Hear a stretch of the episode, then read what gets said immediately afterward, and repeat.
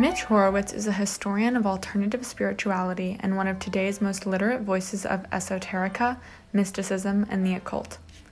Mitch illuminates outsider history, explains its relevance to contemporary life, and reveals the long-standing quest to bring empowerment and agency to the human condition. Mitch is a writer in residence at the New York Public Library, lecturer in residence at the New York Public Library, and the PEN Award winning author of books including Occult America, One Simple Idea How Positive Thinking Reshaped Modern Life, The Miracle Club, and his latest, The Miracle Habits. Mitch Horowitz, welcome to the creative process. Thank you. Great to be here. Uh, so, you know, your work, you're really a historian of the great spiritual ideas in in history. Uh, it's kind of hard to summarize what drew you to this quest and wanting to understand why and, and helping people. Well, I've always considered myself a believing historian. And in fact, most historians of religion are actually believing historians. Very frequently, they emerge from the congregations that they're writing about, whether new religious movements or traditional religions. This is true of the Kabbalistic scholar Gershom Scholem. It's true of people who have written probably the most important biographies of more recent religious figures like Mary Baker Eddy, Joseph Smith, the Mormon prophet. Although historians don't frequently acknowledge being believing historians because they feel that it might seem to compromise their capacity for critical judgment. But my impression is different. My impression is that actually being in proximity, very direct proximity, sometimes long term proximity, to the nature of the philosophical, religious, ethical, therapeutic movements that you're writing about can heighten your critical acumen. Uh, it can also heighten your sympathies, which is important for the historian as well. So I have always had a commitment uh, to what might be considered non traditional or alternative spirituality, which is to say, uh, forms of spirituality that aren't bound to any one particular doctrine or congregation. And in pursuing those ends as an individual, I began to realize that the stories behind many of the pioneers of alternative spirituality in the West were not getting written. And if you don't write your own history, it gets written for you very frequently by people who may have no authentic understanding of the values and ideals that emanate from your movement, however fitfully they're realized. And so I really began my career, I suppose, as a seeker. And um, it led me to want to document metaphysics in history uh, and in practice. And that, that has occupied my time now for, I guess, 15 or so years. I really like that expression, uh, a believing historian. And I really think it's important to speak up for. Um, you know, there's this kind of jargon in academia where it's only credible if it's distant from life and it's so cited, but it's I, I don't I don't believe it. Like I want to believe because this you're talking about people and people's lives and our experiences, and and sometimes in academia things that are too personal like you feel like you're too close to it. How do you really write about something unless you get close to it? One always must make a declaration of outlook at some point or another. And and those who don't declare outlook aren't fooling anyone. You know the outlook comes through. Now the the, the difficulty in covering recent religious figures is that we live in a world where we get to see how the sausages are made, so to speak. You know, every religion is based upon some sort of supernatural claim at its base. But when those supernatural claims are tucked away into antiquity, no one is very concerned about the veracity of them. When those supernatural claims are more recent, questions of veracity are, are brought to bear. And when you're covering new religious movements, alternative religious movements, non traditional movements, it's very, very easy to slip into a polarity of either uh, contempt or affection for your subjects. And, and both have problems. I would say probably contempt is the greater problem of the two because it seems to silently announce itself on every page where every reference is is rendered with a sort of silent eye roll or a, a sarcasm or sardonic uh, quality. You know, and I, I have seen people write entire biographies of recent spiritual figures, sometimes living spiritual figures, for presses that are considered to be scholarly presses.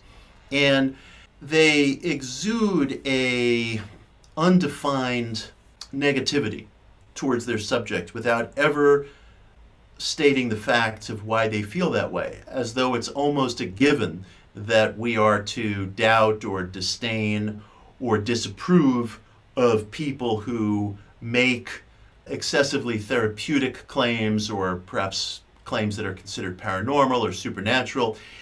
If negativity or extreme criticism is warranted towards such figures, so be it, but state the case. To just assume as a given that that should be the position, I think, is a real failing of inquiry. You know, to, to, to start from a position of, of extreme belief or extreme disbelief is to start from your conclusions. And I think one should make some sort of a declaration as to one's outlook because that declaration, whether it's plain or not, gets felt and understood by the reader. Uh, and I think it's it's actually better for the historian or the journalist, you know, given depending upon what setting he or she is writing in. I mean, there there might be some some gradations there of how much you feel you can disclose or how much your medium allows you to disclose. But I do think that that the writer, the documenter, the historical writer should make some sort of disclosure because those attitudes are there and there's no pretending that one doesn't have a position or a point of view. And it's interesting, uh, of course, uh, religious figures, as you pointed out, uh, more historic religious figures, their reputations and their experiences um, have been varnished over and by many great writers. So we mm-hmm. get this, uh, you know, this work of art that's been perfected. And so, what has your observation or reflections upon more recent uh, religious figures or religious movements uh, made you reflect on those historic depictions? Well, in terms of more recent religious movements, particularly here in the United States where I live, it's impossible to get one's arms around current religious movements, including, for example, the prosperity gospel, without understanding that these movements are a, a mixture of sincerity and guile. They're not one or the other, and that's been true in American religion, as I would say it's been in worldwide religion uh, for a long time. It's probably a truth that's as old as human nature. Uh, there is a mixture of sincerity and earnestness with opportunism and guile that's the human situation. You know, the same could probably be said of politics. The same could probably be said of different cultural and social movements. And and one has to understand that in religion. It's it's very rarely all of one thing or all of another. And what I came to realize is that we tend to subject current or recent religious figures uh, to a great deal of scrutiny, which is entirely fine and should be the case uh, in a way that uh, older or ancient religious figures are not subjected to. Now, to some extent, that's just a question of circumstance. You know, I can't know what Moses or Muhammad was doing, but I might feel like I can know what somebody in the late 19th century was doing, although it's kind of questionable. I mean, the question of what sources to trust and of how much gets lost in various kinds of translation or uh, reportage is a really big, big question. So we like to think that we can judge and, and, and surmise more recent religious figures uh, in ways that we can't ancient religious figures. I'm not sure it's always so neat and possible, but the simple fact is uh, we do hold the feet to the fire of more recent religious figures, and that's appropriate. That's appropriate. But it's important that it shouldn't be seen as this line of demarcation uh, that one form of religion, i.e., the traditional, is serious, and another form of religion, i.e., the new, is at best novel and, and at worst completely unserious. It, it, neither position, you know, is is the case. It's just that we're better able to scrutinize current religious figures, and so naturally we see you know, we see the problems, we see the crises, we see the hypocrisies, we see the, the, the shortfall. It doesn't mean that one group is, is, is greater or lesser than the other. It's just a question of proximity. And you mentioned, of course, you are in America and you've written about this. Uh, of course, uh, America is a um, unique instance. I think you've described it as a laboratory and yeah, being a being a welcoming place, uh, at least certain areas of it, for different religions to come together. Yeah, it's it's quite remarkable. You know, I, I mean, this has been true of American culture even going back to its colonial period, and it's very ironic, of course, because in, in colonial America, you, you had a, a, a, nascent government that was sponsoring the slave trade, that was destroying the Native American civilization. And while all that was going on, you also had a, a, a fairly remarkable degree of religious liberty. And so you had people from the so-called old world, you know, crossing the Atlantic and coming over to the, the U.S. colonies so that they could pursue their beliefs uh, without harassment, and and many did. Many did. You know, there were instances of mob violence. There were in- instances of mob paranoia. The most infamous of which, of course, was the Salem witch trials in the 1690s. But what was extraordinary about Salem is that horrible as it was, it was the exception. There was not a witch craze, for example, that spread across the United States as one did across Europe for centuries and centuries.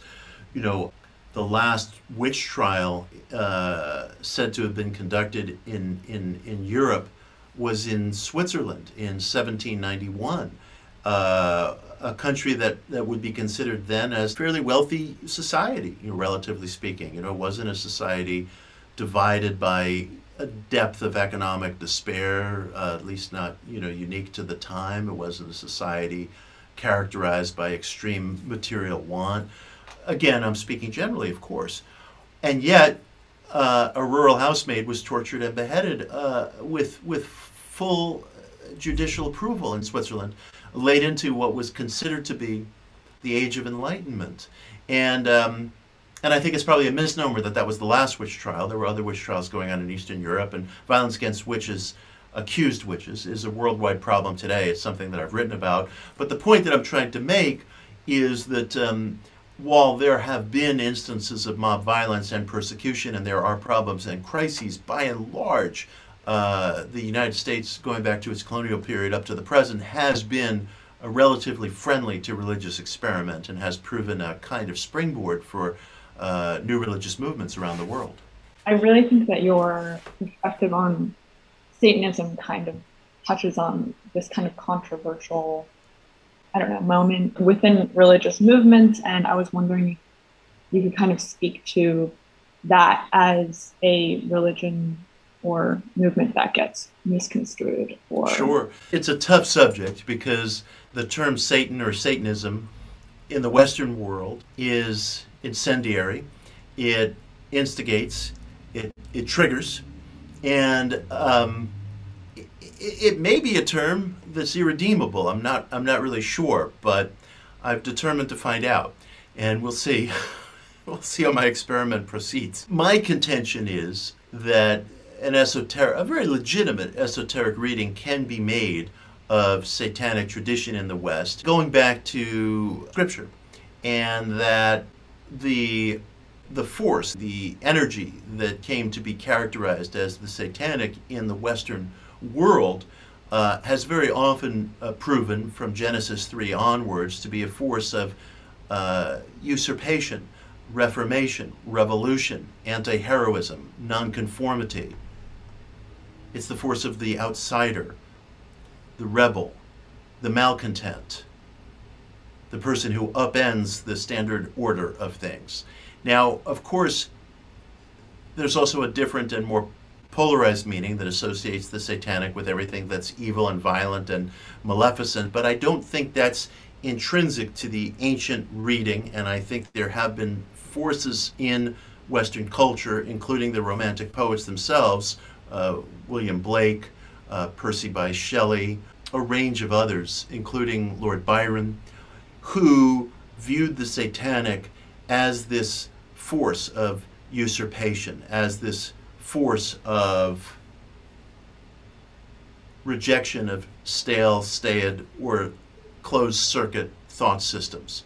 And so I've tried, both in terms of writing, history, practice to highlight an esoteric tradition in the West that doesn't have any neat or clear family tree and that has no relationship whatsoever to the totally fraudulent and upended accusations that were made in the 80s and 90s in the United States and in Europe that are now framed as the satanic panic period, uh, where evil Satanists were said to be you know, performing these horrible acts of abuse. All of that has been amply demonstrated, including very recently, to have been complete fraudulent hysteria without so much as a, a, a, burning ember, much less any fire behind the smoke. And it's tough for people to hear that sometimes because we're so acclimated by language and familiarity to want to believe something. But repetition is not evidence. You know, repetition is just cultural habit. And the fact is, you know, here in the United States, during the very period of the Satanic Panic, and it's very important to note this because I think it, it's it's a foundational part of why a satanic panic developed as it did uh, in the U.S. during the very period of time that these grossly false accusations were being spread in the media, courts, law enforcement. You had authentic abuse scandals playing out in two pillars of mainstream cultural life the Boy Scouts of America which has recently declared bankruptcy in order to protect itself financially from survivor lawsuits, and the Catholic Church, uh, within which there are more than uh, 20 uh, organizations or parishes that have likewise declared bankruptcy, either in response to or for protection from uh, survivor lawsuits. I don't say that to be incidental, and I don't say that to make a comparison, not at all. It's fundamental to understanding the Satanic Panic, and it's fundamental to understanding uh, religious and cultural prejudices in general. And the insight it gives us, if we're willing to avail ourselves of it, is this. When malfeasance is occurring within powerful or mainstream organizations that for various reasons can't be touched or that nobody feels they can appropriately question, all of that tends to get projected onto outsiders. So the outsider might be the witch in the medieval period, might be the, the uh, the Satanist in the 80s and 90s, uh, might be someone else entirely today in the 21st century, but this is a pattern, again, that's as old as human nature. It's as old as human nature. And we need to turn a page on this. We need to turn a page on this.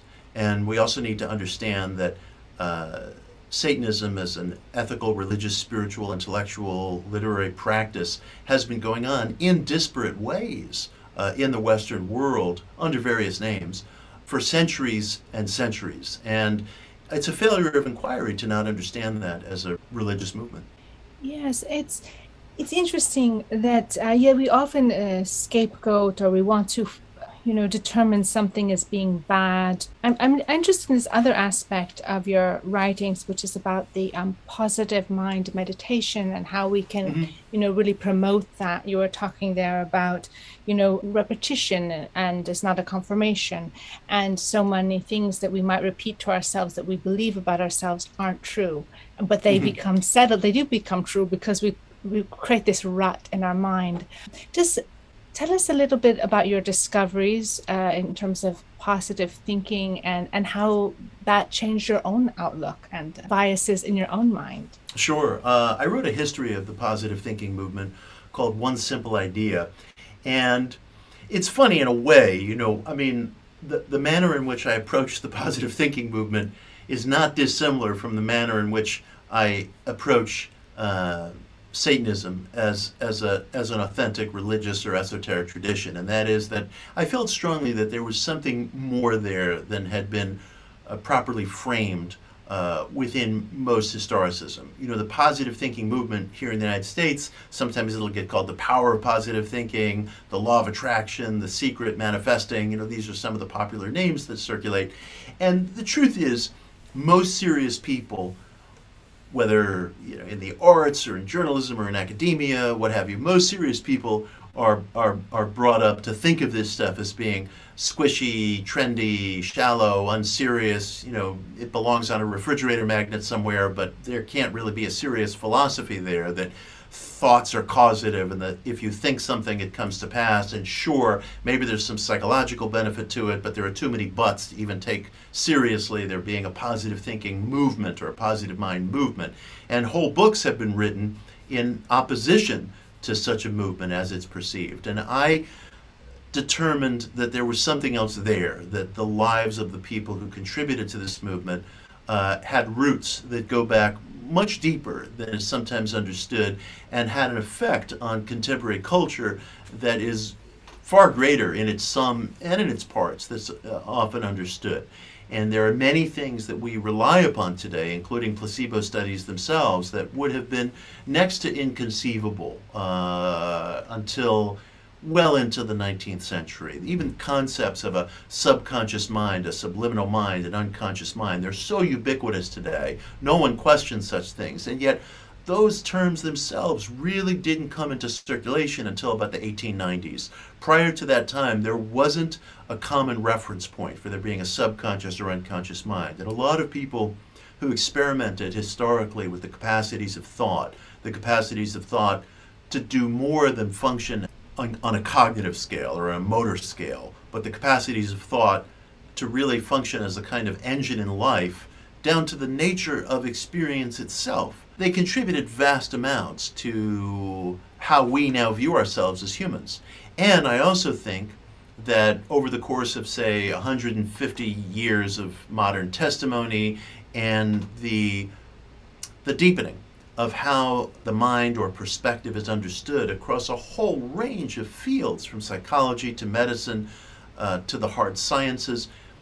There has been, I would say, an ever expansive perspective on the mind's causative abilities or on the gravity of perspective within every field. That, that, that has never re- retreated that has never retracted itself or, or, or been rescinded. It's, it's constantly expanding. And I think that the, the purveyors of positive thinking philosophy did an enormous amount to open up the public mind to new possibilities about how we view ourselves. And I'm not prepared to say that in their insights uh, they were they were wrong. They had sublime insights, and they also it must be said, did a better job of popularizing themselves than of refining themselves. So we wind up with this perspective in some New Age quarters, for example, that all of life is subject to one mental super law, sometimes called the law of attraction.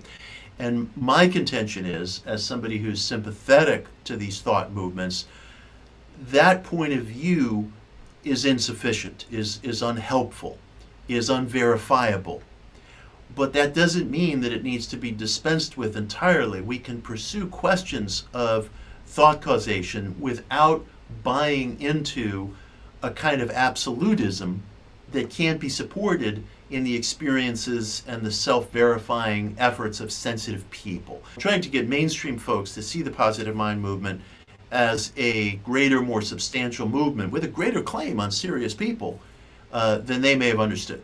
And I'm trying to get people within the positive mind movement, within the New Age culture, with whom I'm in very close contact, to not settle into a kind of New Age orthodoxy or doctrine of their own and let this movement, which William James called the religion of healthy mindedness, continue to grow.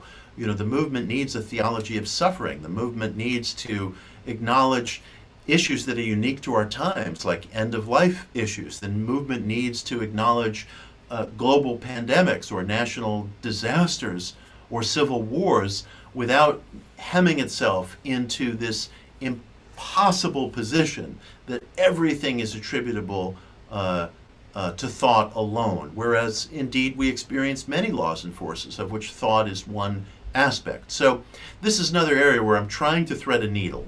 And the needle I'm trying to thread is that neither mainstream folk nor New Age folk have fully captured this very, very, very important movement. And I'm trying to frame it, contextualize it differently, both in history and in practice. Yes, I think we have to listen to all the good ideas that are out there and then, of course, be open to, you know, criticize or try to improve. Um, but I think any any movement that is trying to without causing suffering of others but is trying to uh, allow us to like self realize and, and have that self agency you know, and not say, you know, happiness and peace is something I get in the afterlife if we believe in that. Yeah. Yeah. But we can have it here, or we can have a portion of it here. Um, mm. I, th- I think that that's good. But it's true, it has suffered from a criticism for p- people feeling that it lacks seriousness or just turns a blind eye to some other realities, as you say, like end of life or suffering. Right. And I think there is truth to that. You know, I mean, what I always say is that the, the critics are right, but they're not right enough. You know they don't they don't go far enough. They they're correct in pointing out the shortfalls of these movements but they never ask themselves shortfalls included in my perspective you know what what of great value have these movements offered? And it doesn't even occur to many serious people to ask that question and that's a failing. That's that's a failing. You talk a lot about the mind as god and i was wondering if you could uh, explicate that and also distinguish that use of God from like a more, I don't know, Abrahamic notion of God or what that right. means to you?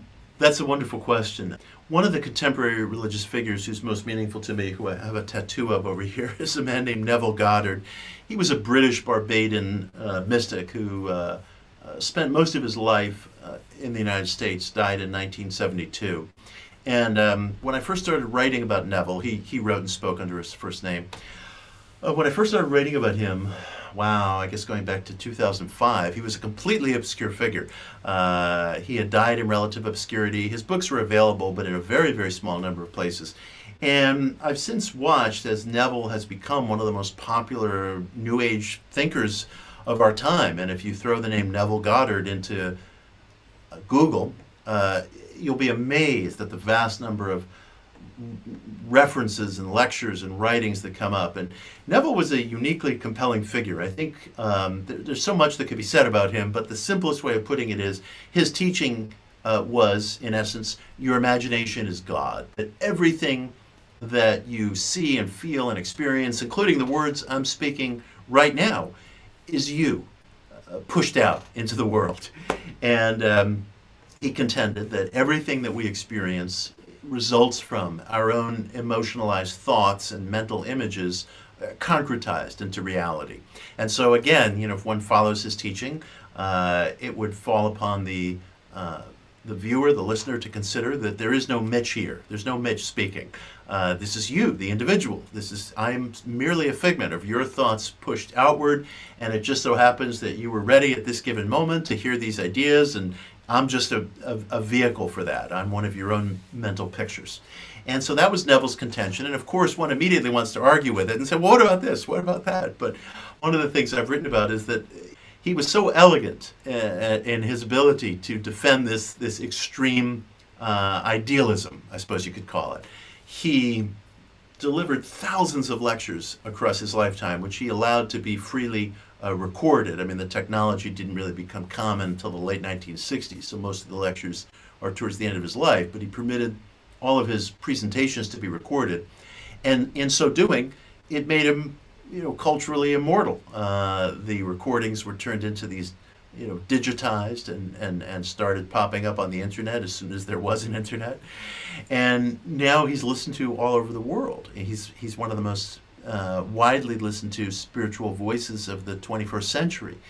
And it's interesting for a, a, a, man who died in, in West Hollywood, you know, a happy but fairly obscure figure. And I've written extensively about Neville. I found him just a great spiritual troubadour and, and a remarkable person. Um, you know, I'll say this there aren't many writers, there aren't many writers who can write about inner experience and really capture people's attention. Very, very few. Maybe that was true of uh, Ralph Waldo Emerson, maybe that was true of Jiddu Krishnamurti, uh, but very, very few writers are capable of documenting inner experience and, and really attracting people's attention. And Neville had this unique capacity over the course of thousands of lectures and 10 books and different statements to restate his thesis over and over again, and it always sounded fresh. It always sounded fresh. And it's worth pausing over that, you know, the, the, the, to summon that um, as a writer, as a religious thinker, as a philosopher, to restate one's thesis over and over and over over the course of a lifetime and have it always sound fresh is, is quite rare. And um, Neville had that ability to make an audacious statement and to defend it. And I, have written that I think he also created the greatest mystical analog to quantum theory. Now, a lot of people, and I'm sure a lot of people listening to this, the minute they hear, you know, quantum theory, you know, they feel their blood pressure, you know, starting to starting to rise because some people feel like uh, New Agers have cherry picked and hijacked very complex ideas from quantum theory, rendered them very simplistic, so on and so forth. I would ask for patience. I would ask for patience. I think there is a really very legitimate conversation to be had between serious students of physics and serious students of metaphysics. And that conversation is emerging and it is going on. It's not always stereotypical, it's not always caricatured. You know, I think most mainstream folk who care about such things uh, need to be more patient. They're too quick to judge.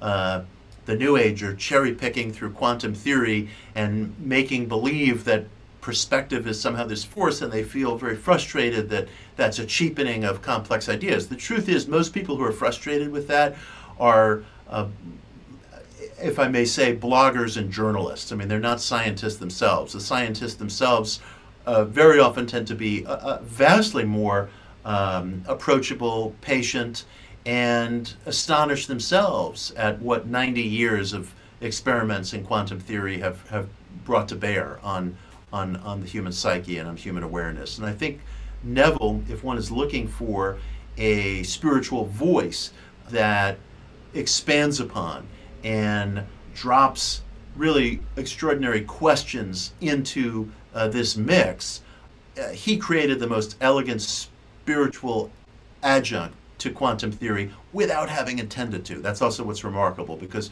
a lot of Neville's writing, and I'm thinking specifically of stuff he was doing in the late 1940s, occurred before the popularization of these ideas. And when one encounters the congruities, depending on the mood it could be it could be an extraordinary uh, journey. So he's he's been an influence on me, but within Neville's way of thought as well, I'm challenged, you know, by the absolutism, and I I contend that whether or not the psyche or awareness or perspective or consciousness or whatever you want to call it, whether or not that's the ultimate arbiter of reality, a very big question which we'll leave for another time, uh, we experience many different laws and forces, and uh, such as mortality, to which there's never been an exception.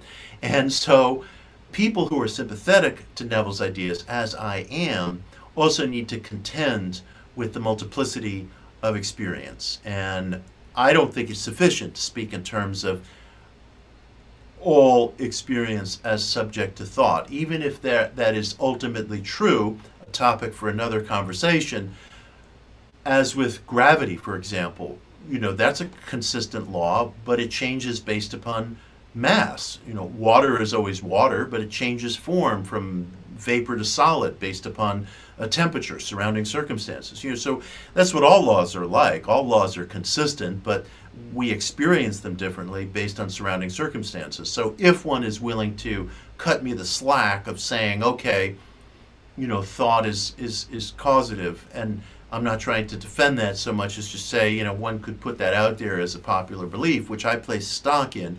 It's also going to be experienced in radically different ways based upon circumstances. So even in the system of Neville, which I find so elegant and which I love, there has to be room for for growth, for refinement, for saying no to this, yes to this, maybe to this, because life is just so unwilling to be subject to any any one law in its experience.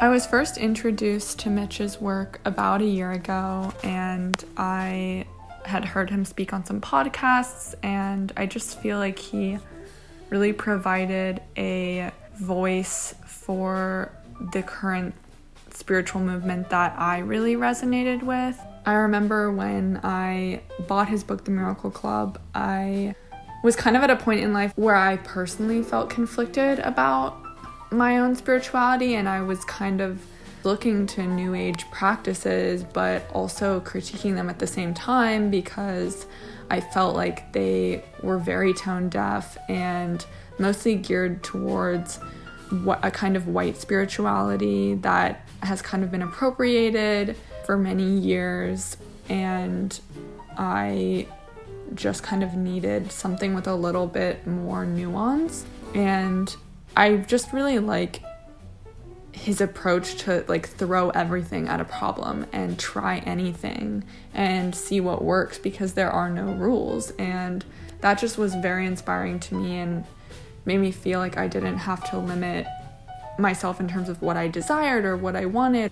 I think that he also bridges a really important gap between science and religion that people are really quick to dismiss. I think that as a religion major, a lot of what we talk about is how religion itself is actually a word that was created by Western culture and it's kind of become this term that has driven away a lot of people because it's so tethered to the institution of religion and um, it can be very prejudiced towards certain people, but actually, religion is just kind of this broad term that is a way of kind of trying to describe what's happening culturally. When we're really talking about religion, we're really talking about like meaning and how communities ascribe meaning to certain practices or rituals.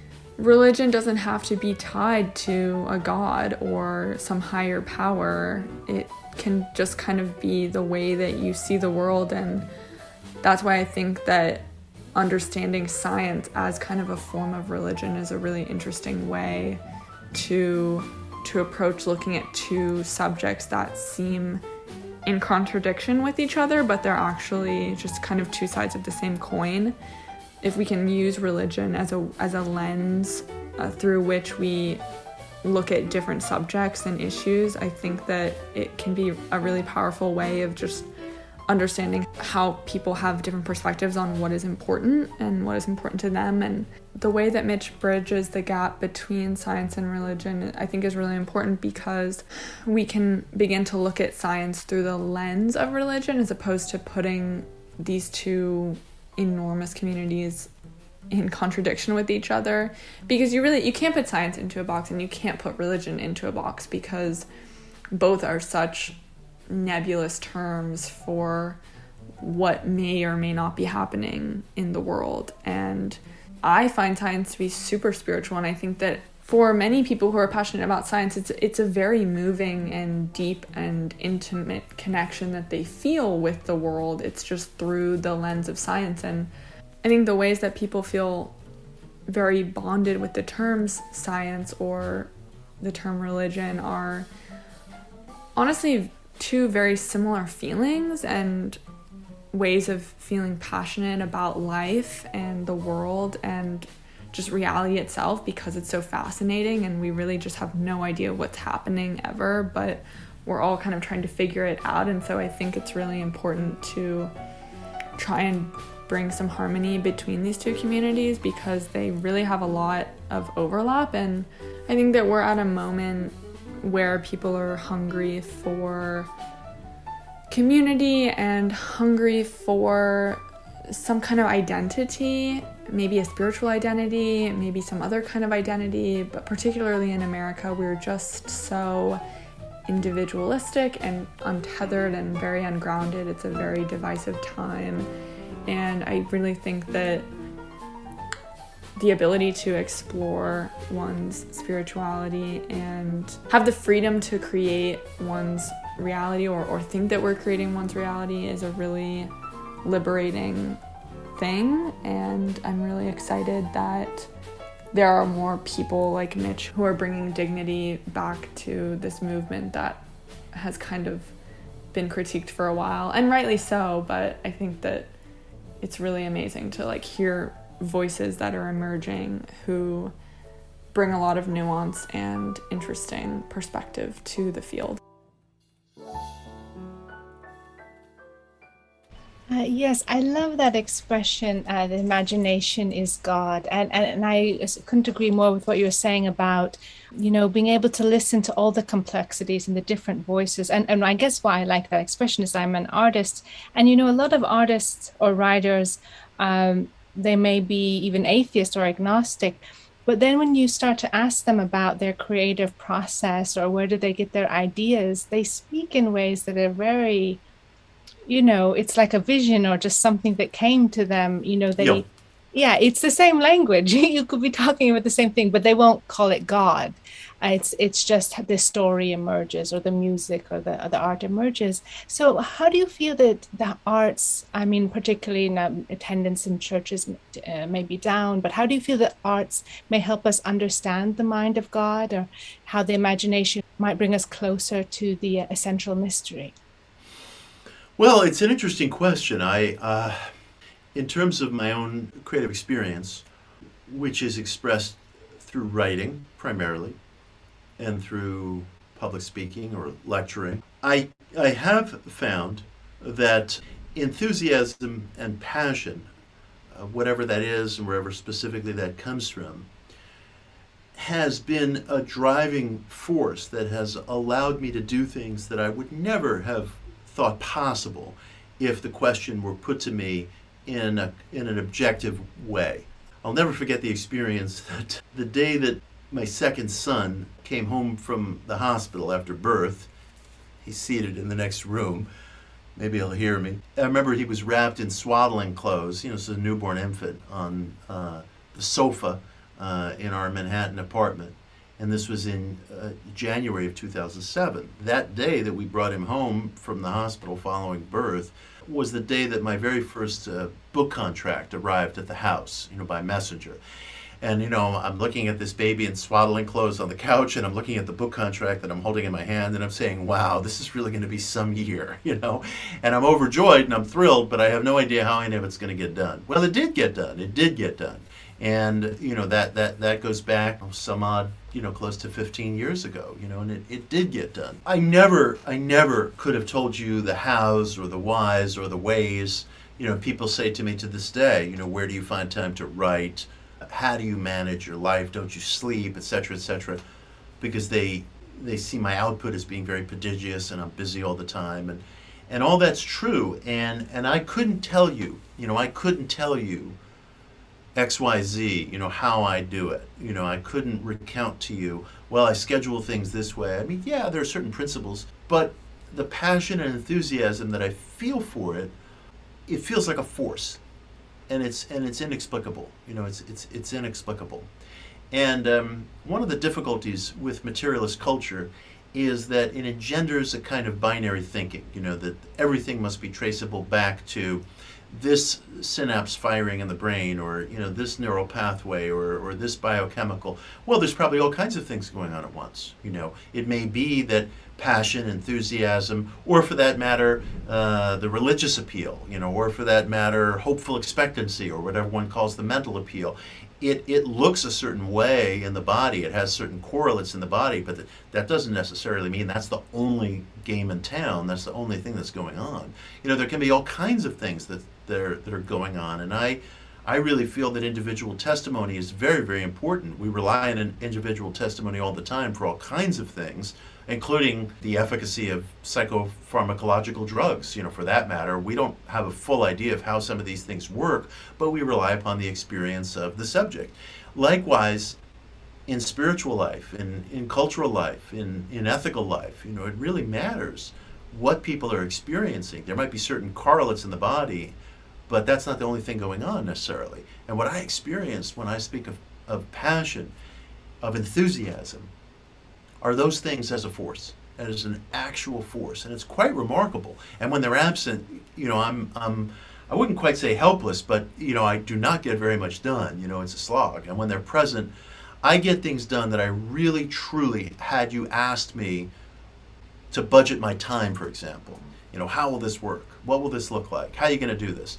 Well, the only reasonable answer that would come back is it's impossible. You know, I'm raising kids, I'm writing books, I'm giving talks, I'm doing this, that, and the other thing. It's impossible. It's impossible. There's no grid that would bear out these tasks, you know, getting done and done well altogether. There's no grid. And yet they do get done. And, and, and, and I experience passion and enthusiasm as, as a force. There's a mystery in, in, in some of that. And you said there, yeah, there is a mystery. I don't, you know, I guess it's just love, and we don't know how we tap mm-hmm. into it. And so when you mentioned, you know, when those things are gone, or perhaps let's say you're facing a difficult moment or or grief, a, a loss, or, or something when you know when you need to summon those things what do you turn to what or who or is there a thing you say to yourself i know this is private but no no it's i welcome it i i do believe in visualizations affirmations uh, prayer. I do believe in trying to establish relationships with different deific uh, forces. Uh, I think our ancient ancestors uh, were were onto something in in that respect. Um, I I'm very interested in the uses of affirmations, visualizations, mental suggestions, prayer during a period of time known as hypnagogia, which is the very relaxed state that you enter into just before drifting to sleep at night. You enter into it again in a slightly different way just as you're coming to in the morning. The mind is in a very supple, very suggestible phase at that time. We haven't talked about psychical research or ESP research. I'm very interested in and i I'm a defender of academic uh, psychical research. I think that's another area that has been misunderstood, poorly represented, and sometimes polemically mangled within the mainstream that has a great deal to offer. Uh, and, and as such, that research is going to keep experiencing uh, periods of, of resurgence. Uh, we're probably about to enter one right now. And um, serious psychical researchers have found that uh, hypnagogia is a prime time, so to speak, for psychical or ESP related activity. Again, I say that with full awareness that any number of listeners are going to roll their eyes and say, What are you talking about? Wikipedia says right here that's all nonsense. And, and I understand that. But again, you know, there, there, there are fields and inquiries that it behooves serious people to take a second look at. Never find yourself in a place in life where you can't take a second look. There's a, a real uh, degradation of the intellect when you hit a place where you can't take a second look. That doesn't mean not having standards. I, I have standards, and there are certain lines of thought, particularly those that objectify or dehumanize other people, that I, I reject roundly and, and, and firmly. So it's not to release the reins on standards. But if you have your standards, and if you know what your standards are, and you apply your standards, then you have to ask yourself at the same time, where am I willing to take a second look? And so psychical research or ESP related research is someplace I would encourage thinking people to take a second look. So forgive me, I'm, I'm going off a little tangentially from where we were, but I'm saying this in the service of pointing out that my spiritual practice, when I speak of prayer, uh, visualization, uh, affirmation, uh, suggestion, meditation, uh, my contention is that these things are not just psychological or cognitive exercises, but that there is an extra physical uh, quality to the mind, which can be very elusive and very hard to track. But, um, but I do believe that quality is there, and I do believe it, it, it asserts and presents itself in different settings and, and, and, and frameworks. And so I think these exercises, as such, are spiritual exercises. And by spiritual, I mean extra physical.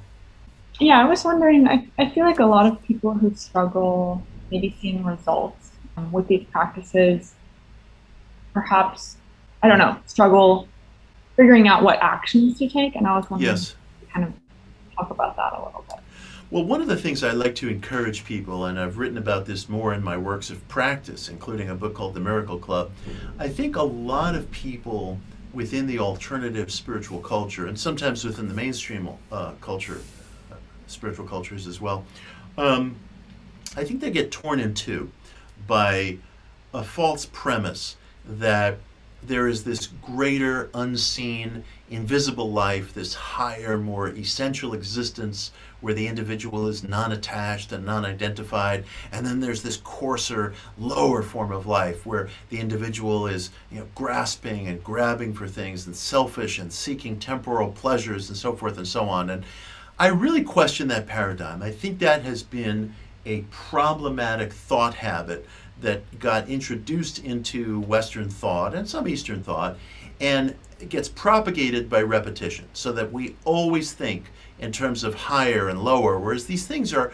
actually completely artificial. You know, I mean, from a physical standard, as well as I would say from a standard of the psyche you know, I mean, show me, if you ask me, you know, where's up, you know, point up. Well, I'll do that, of course. But one of our friends watching, you know, in another part of the globe has an entirely different experience and pan the camera back. And, you know, there's obviously no, no up or down. There's mass, you know, and, and something called gravity attracts mass to itself. So we understand that.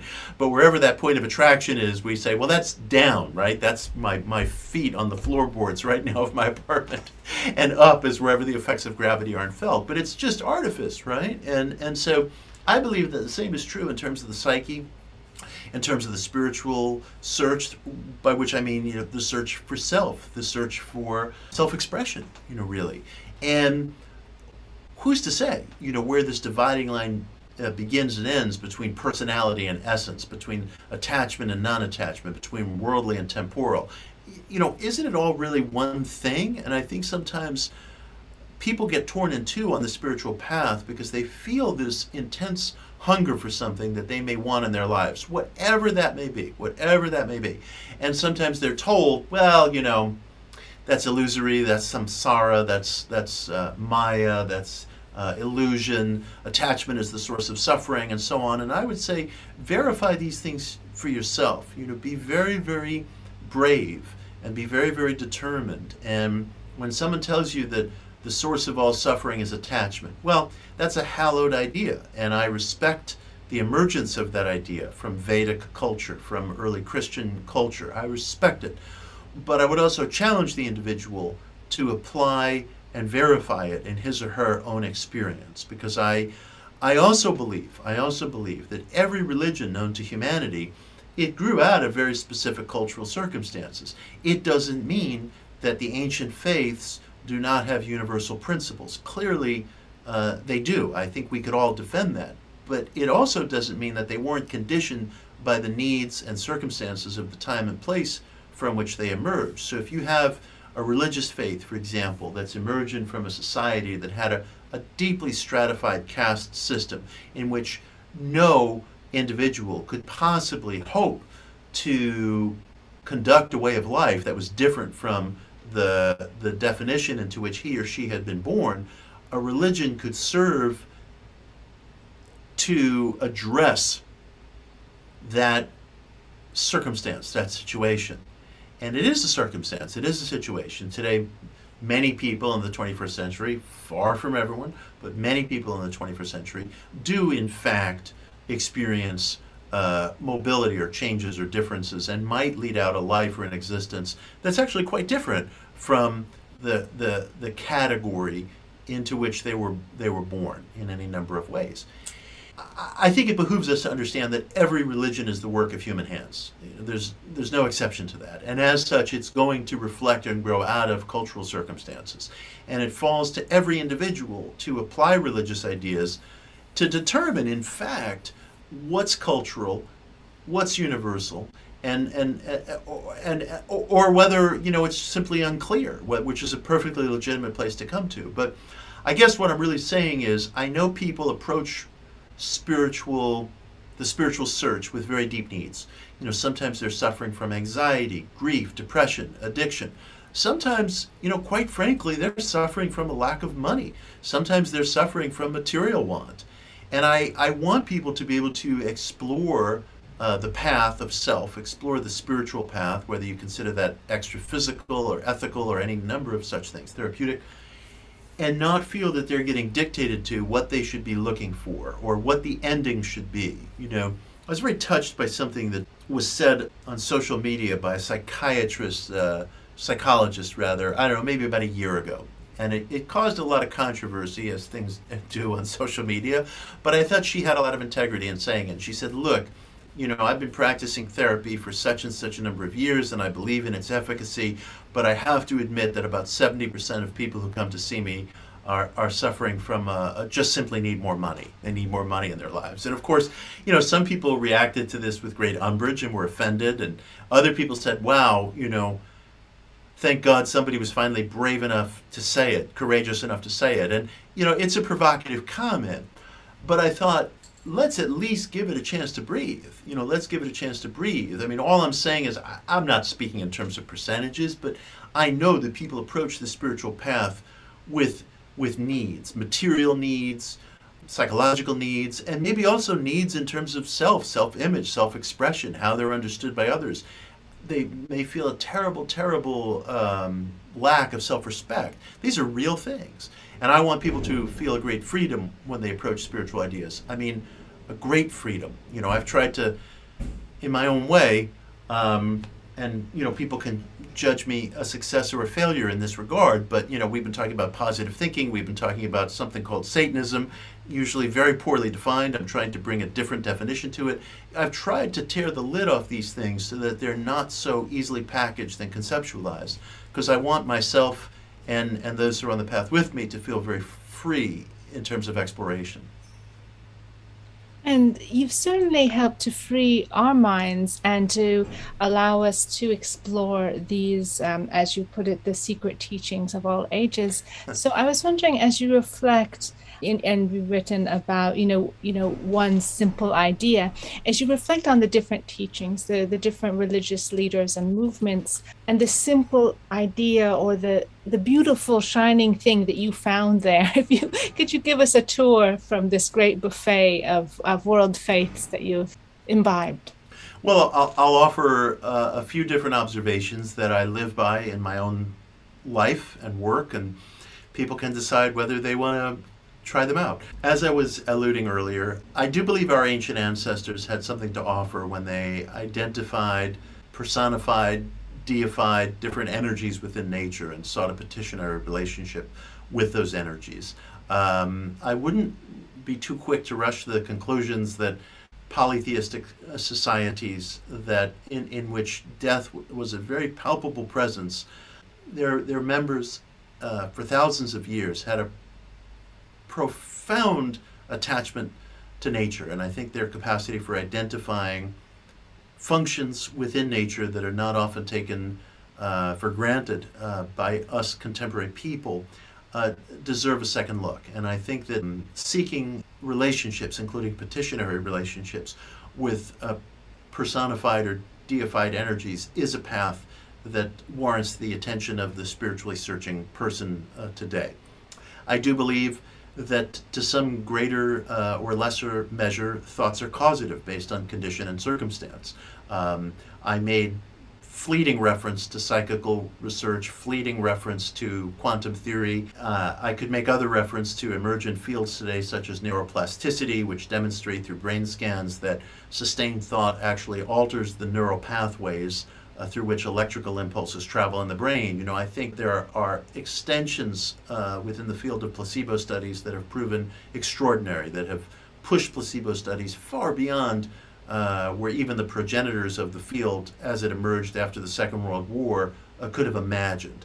And I think that it, it again, it's, it's entirely up to the individual, but my contention is that the mind causation thesis, the contention that thoughts are causative, carries water. And it's going to change, be experienced very differently under different circumstances, and it is not, it does not provide a single answer to anything in life as nothing does. But I think that contention is, is really, truly worthy of experiment. I believe that sometimes extraphysical experience or the correlation of thought to causation can be experienced over very, very, very long periods of time.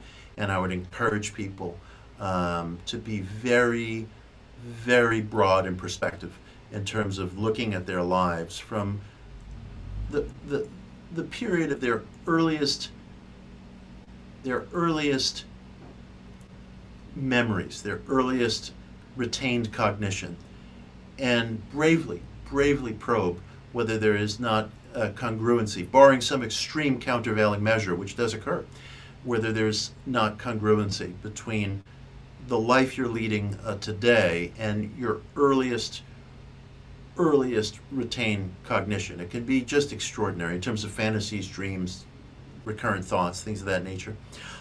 And I, I, I feel, you know, as, as I was also alluding earlier, that it, it really falls to every uh, generation of seekers to verify and, and to never use the term verify as a slogan. You know, I remember one night I was seated in a very in a spiritual circle, a spiritual meeting of some very senior and and and, and deeply intelligent people within the certain um, philosophy. And I asked a certain question, and one of the senior members of the group, uh, he misheard my question, and he said to me, "Well, there are no shortcuts. There are no shortcuts." And allowing for the fact that he had misheard my question, I thought, "Well, wait a minute. let me stay with that. You know, how do I know there are no shortcuts? You know, how does he know there are no shortcuts? How do we know there aren't accelerants, you know, on the path? I mean, how do we know that? You know, again, we embrace such ideas because they're incredibly familiar. Repetition is not insight. You know, familiarity is not truth, which is why I'm really trying to tear the lid off of some of these neat categories into which we've divided the search. I don't know that there aren't shortcuts. Maybe an epiphany is a shortcut. Maybe a conversion experience uh, is a shortcut. And for that matter, you know, maybe a wish itself is a shortcut. Maybe a wish held with a unique intensity, maybe that is a, a, a kind of, of shortcut. Maybe that delivers us someplace. So I really want people to, to verify in a way that elevates that term, that, that never just uses that term in some familiar, habitual way. Because a lot of traditions say you've got to verify things, but usually what's really occurring is, you know, go, you know, verify, and as soon as you come to exactly the same point of view as I have, come back, and then we'll move on to the next chapter. And I don't mean that, you know. So, so I'd say that um, I really want us to, to, to experiment with extra physical capacities. I really want us to experiment with primeval uh, spiritual ideas. Obviously, these things have come down to us only in fragmentary ways today, so we're at a disadvantage. But but parallel insights do occur, you know, across great stretches of time. And I want people to feel very, very at liberty uh, to experiment with, with different religious ideas. This is this is the moment to do it. You know, if if not now, when? Because depending on where you live, and that's a big dependency. But depending on where you live, you you, you may have access to a greater range of ideas, translations, possibilities than anyone at any time in history. Uh, use it. Use it. And finally, you mentioned, you know, you have a 15 year old son, and we have thoughts of the future, the kind of world we're leaving for the next generation is are weighing heavier in our mind, particularly this pandemic year. Um, you know, as you think about the future, as you, th- you know, the advice uh, to your son and, you know, the, the, various systems that we have to change, what would you like uh, young people to know, preserve, and remember? Well, I, I, have I have two teenage sons, so I, I do think a great deal about the world that they're entering and that they're going to inherit. The level of vitriol that occurs online uh, will destroy us, I think, if we don't turn a corner in terms of human discourse. And um, I have told uh, my kids, as I would say to anybody, some number of us, starting right now, have got to turn the tide on the, the sarcasm, the rhetorical questions, the spite, the cruelty that exists online. I mean, what is online? You know, it's it's 90% of our social life. It's 90% of our work life. You know, there is no public square anymore. COVID has only accelerated what was already happening.